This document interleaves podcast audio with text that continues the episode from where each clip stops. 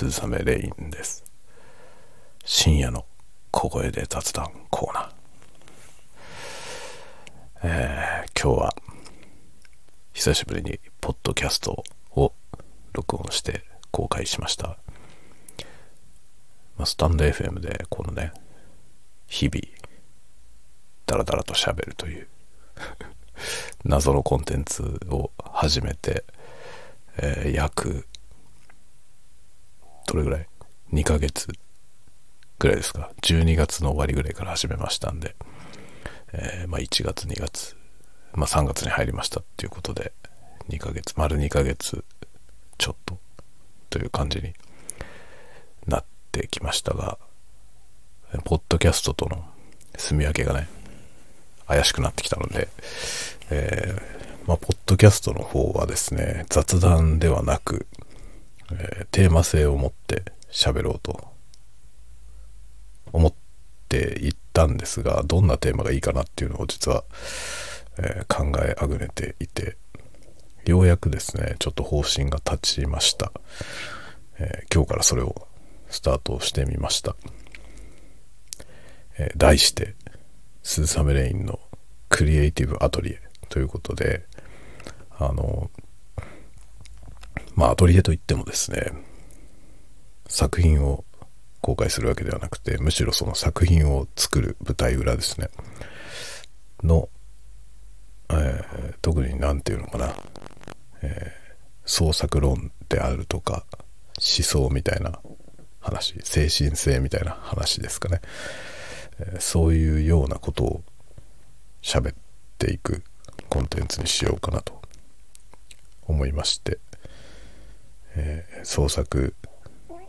まあクリエーションアートクリエーションのねいろんな方面の、えー、て言うのかな持論ですね。考えてるようなこととかね。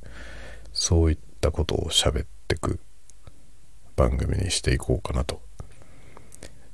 思っています。で、今日1回目ということで、えー、アートクリエーションをするにあたってね、あの、理論は必要かという話をしました。ので、えー、まあ、理論は必要かというかね、セオリー、その理論ですね、そういうものは学んだ方がいいのかという質問をされることが結構あるので、えー、それに答えるという形の話をしてみました。まあ、あくまで持論でありますけども、えー、興味のある方は是非ポッドキャストをチェックしてみてください。で、ポッドキャストは、あの、ちょっと前まではですね、自分のワードプレスのサイトで、えー、配信していたんですけれども、えー、いろいろめんどくさいので、アンカーに乗り換えました。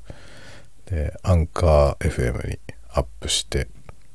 えそれがいろんなポッドキャストサービスに配信されるという形になっております。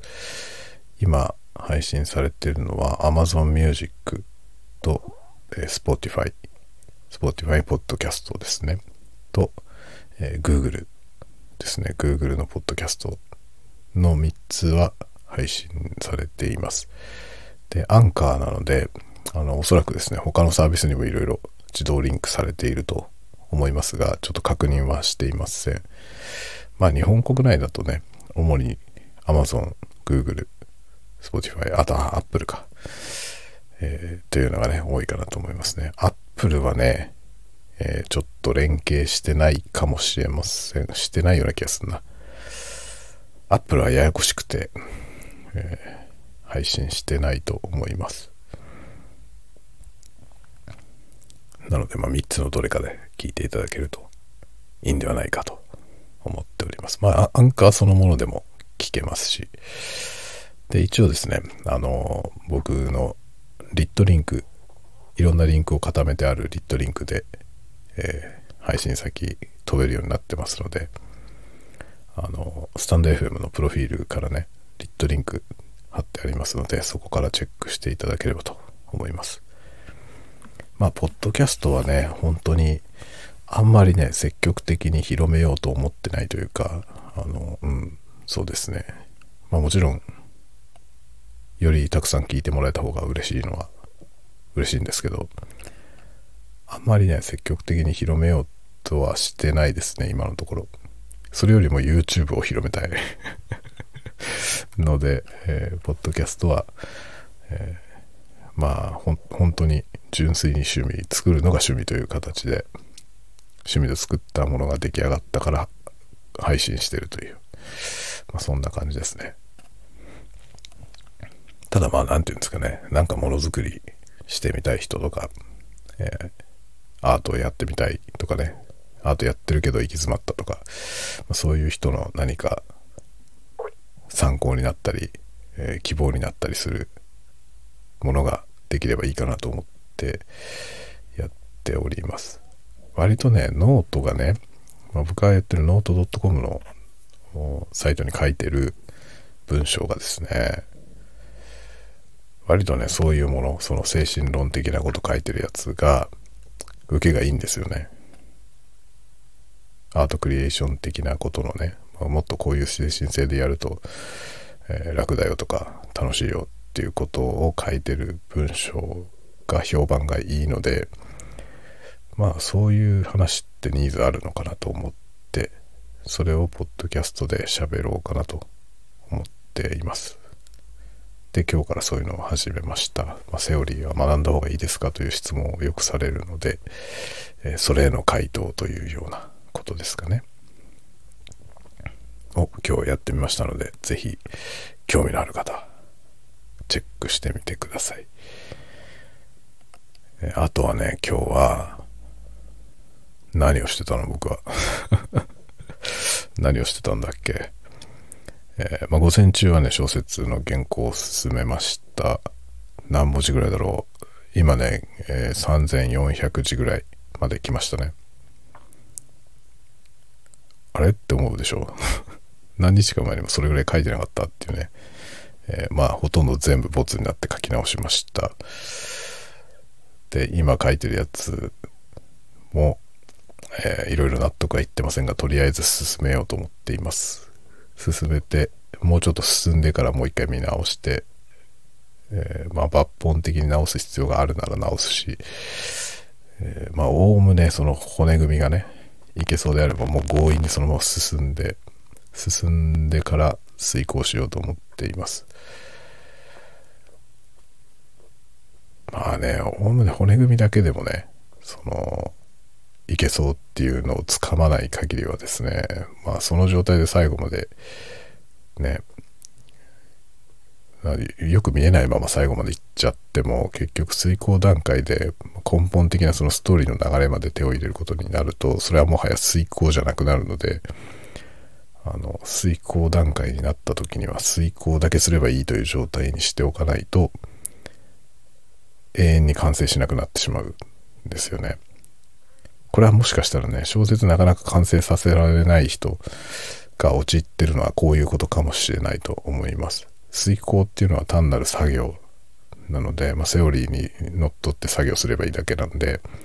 あの、遂行の段階でストーリーに手が入っちゃうのはもうそれは遂行じゃないんですね。なので、その、物語の構成とか人物の関係であるとか、えー、そういう流れですね。そういうものについては全部固まっているというのが遂行に入る前の前提大前提ですね。遂行は単にそのすでに出来上がってるお話をどう見せるかという部分をいじるだけ。でいじるのも、えー、きちんと理屈があるのでその理屈にのっとって操作するだけとという感じですね。そこまで持っていかないといけないんですね。まずは。第1項の段階であと遂行すればいいだけっていう状態にしないとなかなか完成しませんね。とかいうことを言ってますが僕はですね第1項が上がった時点でまだ遂行に入れないようなものが上がることは結構ありますね。なので第1項から第2項に書き換えるところはもはや遂行ではなくて書き直し。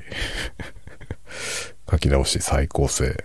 だったりすることもあります。そこが整ってから遂行というね形になることもありますね。今回の作品は、まず、全体の尺がまだ見えていないという状態なんで、えー、まあ、第一項が上がるまでに、あとどれぐらいかかるか、まだ全く見えません。というか、今のペースでいって1万文字以内にラストまでいけるのか、それも定かではありません。大丈夫なんでしょうか。もうね、よくわかんないですね。前回2000字のやつを書いた時は、あのとりあえず思いつくままにバーッと書いて、で、なるべく2センチってもう最初から少ないの分かってたんで、あの、ごたごた描写をせずにですね、サクサク進めるというね、サクサク進めて、で書き、一応書き終えてみて、そこから文字数に合わせて削るということをやったんですが、削らなきゃいけない量が想定より多くて まあかなりあまりいい結果じゃなくなりました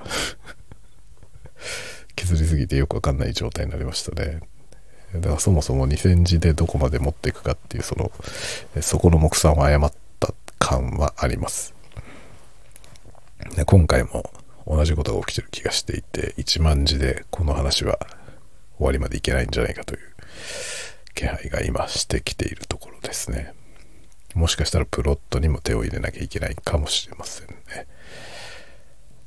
えまあ、一応路線変更をして、あの、当初ね、どうやっても終わんないような書き方をしてたんで、それをバッサリはしょって、なので、1回目3000何何百文字、今書いたのと同じくらいの長さまで来てたんですが、えー、今回はお話のね、な、まあ、なんだろう、作中で流れてる時間でいくと、前回の3000何百字の時点のやつよりも、4倍ぐらいの速度で今進んではいます。なので、この調子でいけば、まだ4割ぐらいのとこですからね。えー、でいけばですね、多分1万字あれば終わりまでいけるじゃないかなと、希望的観測をしております。まあこれ結構ね、急ぎで書かなきゃいけないんで、えー、そろそろ片付けなきゃいけないなと思っておりますね。ただまあ日曜日といえどね、あの、一日中作業できるわけじゃないので、なかなか辛いものがありますね。今日はね、午後は、えー、子供たちと一緒にですね、えー、機動戦士ガンダムを見ておりました。今ね、子供、まあ子供がガンダムにハマっていて、ガンダム見せてるんですね。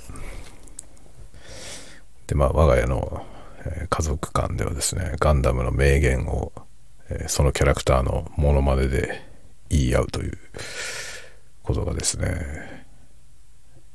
行われております。どんな家庭なんでしょうか。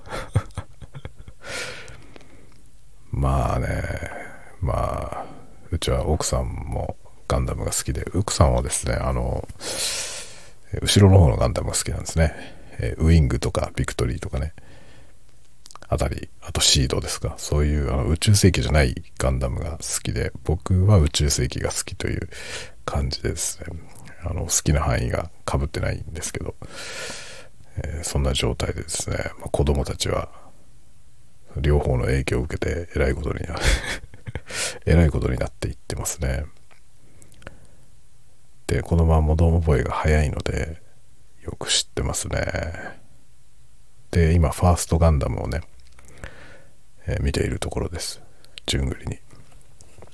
で、まあ僕はですね、ファーストガンダムは、あの、最初の多分再放送で見たんですね。えー、80年代になってからぐらいに見たと思います。初回放送の時じゃないと思うんですよね、見てたのが。どうだろう？初回放送の時見てたのかな？ちょっとわかんないんですよね。記憶には全くないんですよ。見てたってことだけが記録が残っているだけで。で、そのファーストガンダムのストーリーをちゃんと知ったのは、後に劇場版をビデオで見た時なんですね。なので僕が知っていたファーストガンダムのストーリーは劇場版のやつなんですよ。で、今、テレビシリーズのやつを見直しているんですけど、結構違うんですね。ということを今回初めて知りました。僕はファーストガンダム結構好きなんですけど、その、僕が好きなガンダムは劇場版のやつで、で、劇場版は、あの、ガンダムの劇場版って3部作なんですけど、テレビシリーズを再編集したものなんですよね。だからテレビでやった、えー、物語を、の総集編みたいな形の映画なんですよね。なので、基本的に内容は同じだと思っていたんですが、結構手直しして作られていて、がっつり違うんですね。あ、そうだったんだって、今更ですね。2022年にもなって、今更知りました。こんなに違ったんだというね。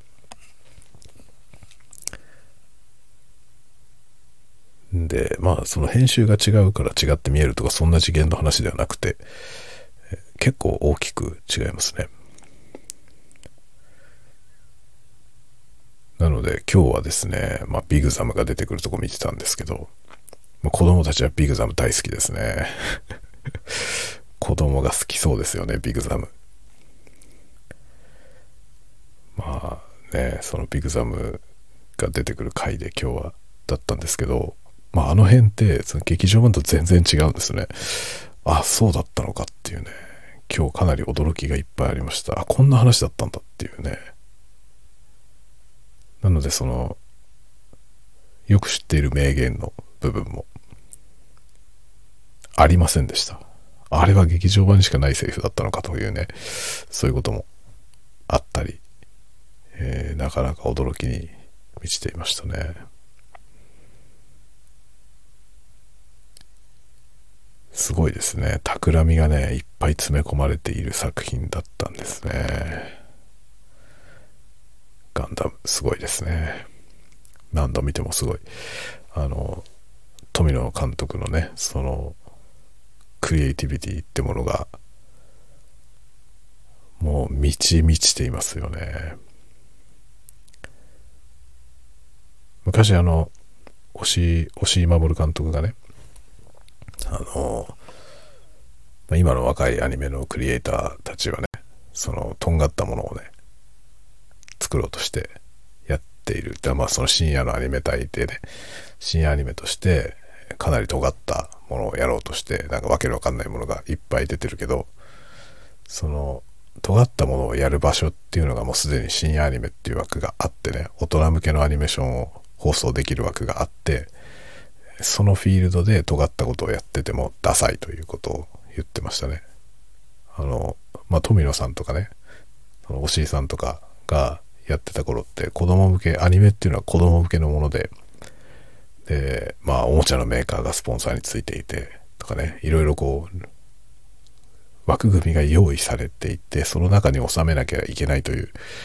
そういう条件下で、いかにとんがったことをやるかということでやっていたから、とんがっているんだと。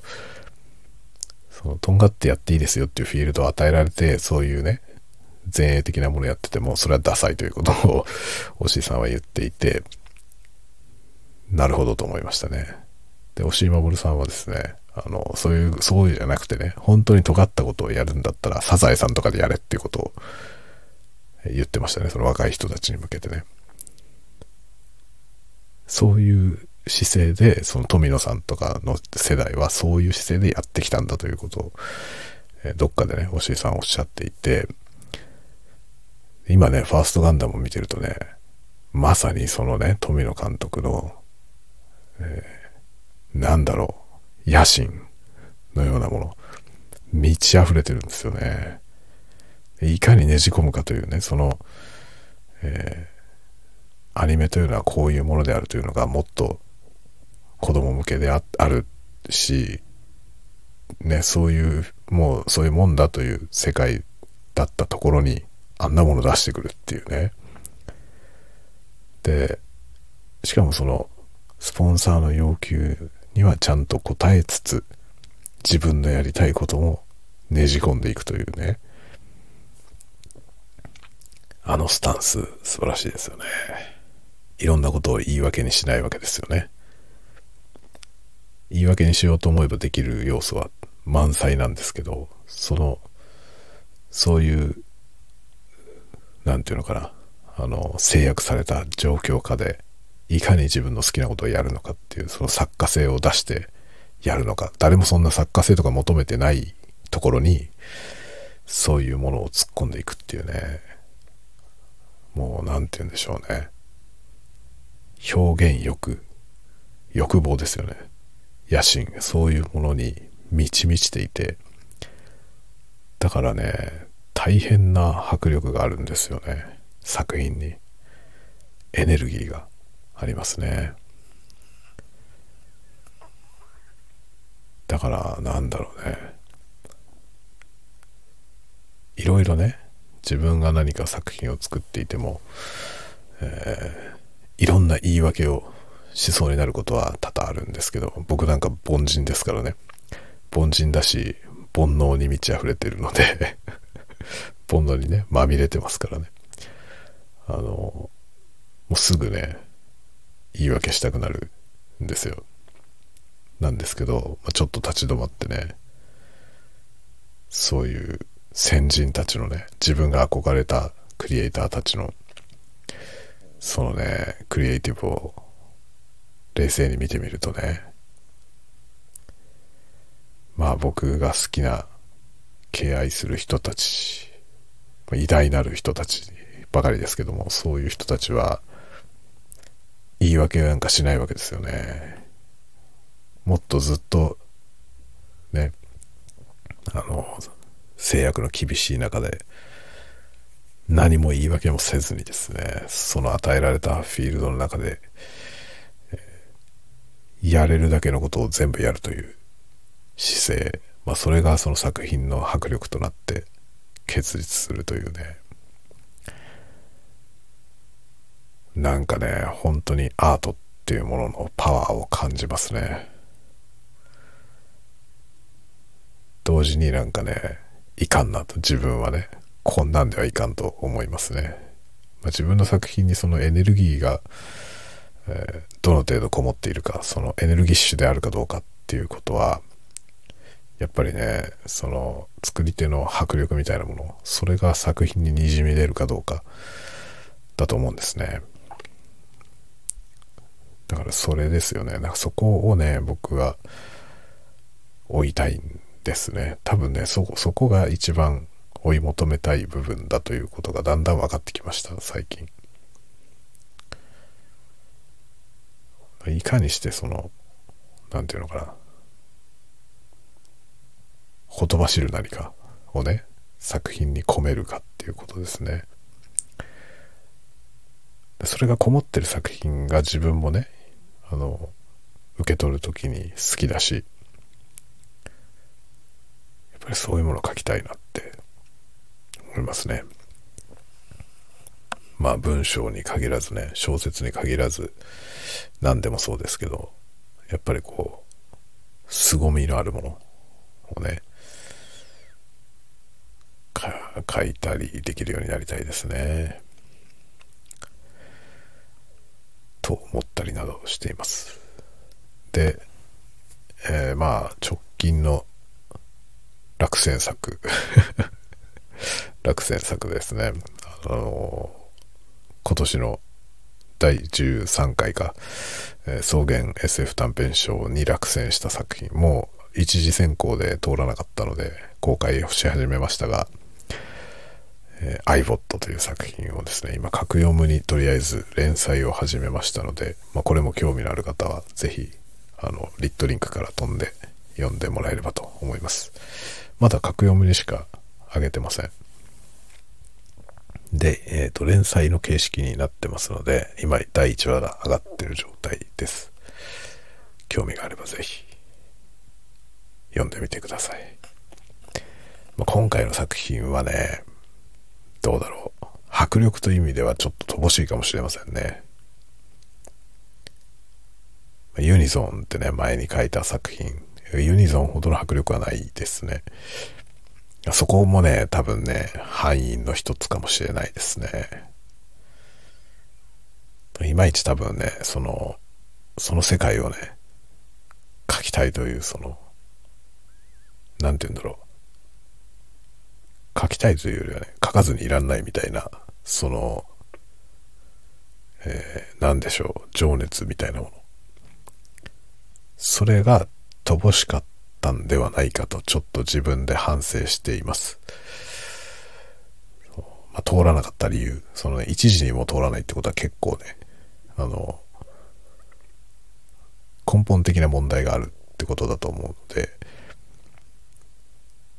何が理由だろうということはいろいろ考えてるんですけど、一つやっぱりね、迫力が足りなかったような気がしますね。今一歩。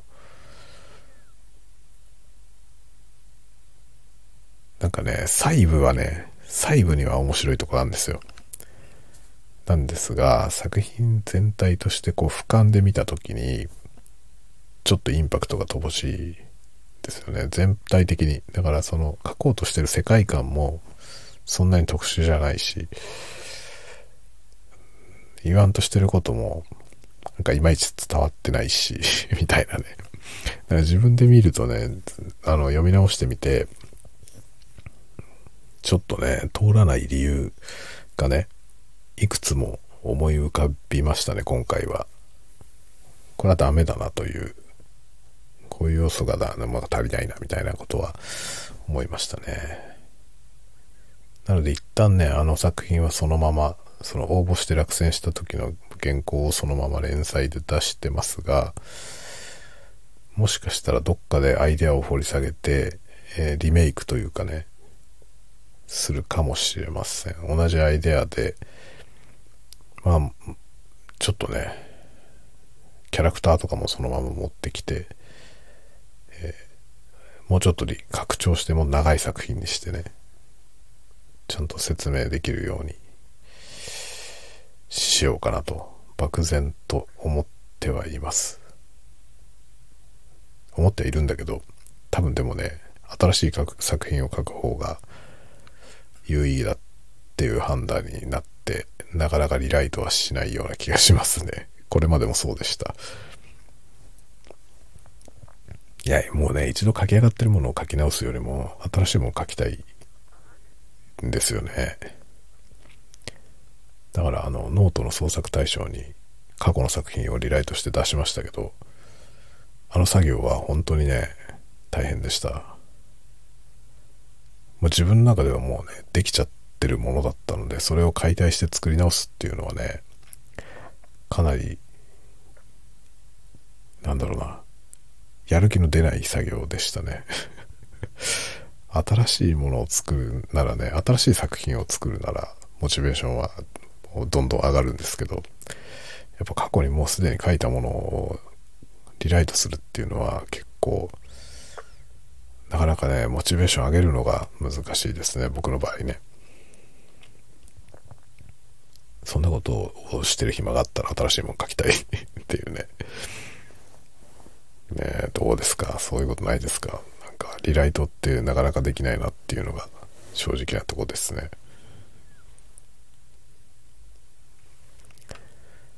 ね新しいものを書きたいもんね。アイデアね、もうやったアイデアをさ、もう一回書くっていうのは苦痛じゃないですか。そんなことないですかね。結構僕は大変でした。で、やっぱり一度書いたものをね、そのリライトするっていうのは、あの、良し悪しの判断とかもよくわかんないんですよね。もちろんね、元のやつより良くなっ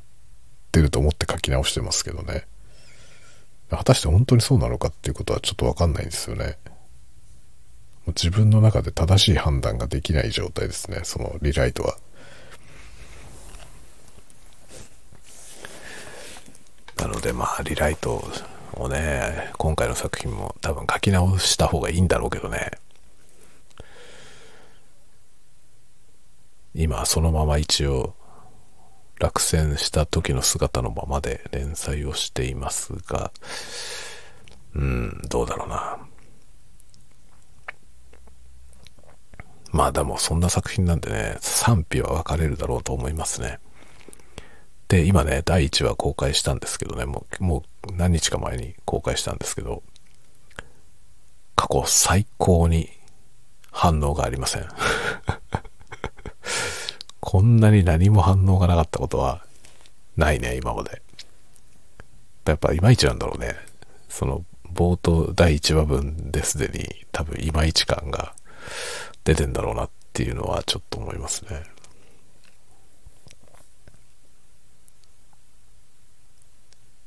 そういうとこだろうな、きっと。だから通らないんだろうなってちょっと思いましたね。逆にだから去年のね、テスト4エコーはなんで通ったのかなってちょっと思いますね。あれが通ったんで、今回のこれも1時ぐらいは通るかなと思ったんですよ。いや、本当の話はテスト4エコーはなんで通ったのかなってよくわかんなくなりましたね。今回のが通らなかったから。なんだろうと思って何が違うんだろう。どこが評価されたんだろうっていうのがね、ちょっとわかんなくなりましたけど。まあ、いずれにしてもね、去年の作品も一時でね、通りましたけど、二次選考には通ってないんで、やっぱその辺なんだよな。そこら辺が実力ってことだと思いますね。一時までしか行かないんだよ。その先に進んだことはないんですよ。それはね、でも理由はちょっとわかるな。僕の作品はですね、ひとまず売れそうな作品は一個もないですね。だからね、結局、その、出版するかどうかっていう話にどうしたってなるわけですよね。ああいう公募のやつはね。で、二次選考はね、おそらくその出版できる可能性があるかどうかっていうところでふるいにかけられると思うんですけど、僕の作品は多分そこは通らないと思いますね。このままやっていても。売れるわけないからね。もうちょっと売れそうなことをやらないと多分二次選考には通らないと思うんだよな。まあでもね、淡々とやりますけど。まあ、なかなかね、難しいですけどね。頑張って書いていこうと思います。でもそういうものを書いてたおかげでね、あの、全部落選してますけどね、その書いていたおかげで、あの、小説のね、書いてほしいっていう依頼が来たりするようになったのは間違いないので、やっぱね、失敗作といえど、失敗作でもないか、落選作といえどね、やっぱ、あの、書いて続けていると何かしらこう、見てくれる人はいるいるんだなと、ちょっと実感しつつあります。まあ、今ね、今回落選した作品を各読部に上げて、見てくれてる人いるんだろうかというぐらい反応がないですけど これは初めてのケースですね。もっとわけわかんない作品でもちゃんとね、反応があったんで。これまで多分一番、なんだろうな、絶対これは読みづらいよなと思ったのは、えー、去年の「凶楽のロンド」っていう作品ですね。凶楽のロンドっていう作品は読みづらいし、わけわかんないし、あの、うん、なんだろうな、展開も超展開ですね。でもね、意外とあれは反応いただいたんですよ。こんなもん読んでくれる人いんのかなと思いながら書きましたけどね、書いて、書いたっていうか公開しましたけど、あれ意外とね、反応もらったんですよね。で、あれが反応もらったから、まあ、今回のやつもいけるかなと思ったんですけど、今回のやつは全くノー反応です、今のところ。一つも、まだツイッターでなんか研究してくれた人もいないし、あの、格読むのね、評価ポイントとかも一切ないし、まあそもそも PV 数がないですね。初日からの何日かでほとんど動いていないですね。動きが全くない。まあそんなもんかな。ま一応終わりまで連載は続ける予定です。ということでその辺もまた興味がある人はぜひリットリンク覗いてみてくださいね。はい。というわけで今日はこの辺にして寝ようかなと思います。ねえ、土日がもう終わりですよ。早いな。明日からまた月曜日。ちょっとね、あの、仕事の方がね、なんか、急展開あったので、ちょっと大変です。今週も大変です。先週とは違う方向に大変です、今週は。ねちょっとえらいことになって、急ぎでいろんなことしなきゃいけない感じですね。なんかね、4月以降、ちょっと今と立場が変わることになりそうで、その話が急に、急に浮上しまして、それにあたっていろいろ準備が発生したりなんかしています。大変です まあ大変でだけどねそれもまたさなんか仕事が忙しくなったりするとねそれは言い訳にしやすいじゃない？ダメなんですよね。そこで言い訳にしちゃダメだと。自分に言い聞かせて。ねクリエイティブが止まらないようにしたいと思います。はい。では今日はこんなところで寝たいと思いますね。皆さんもぜひゆっくり穏やかな時間を過ごしてください。では、おやすみなさい。おやすみなさい。おやすみなさい。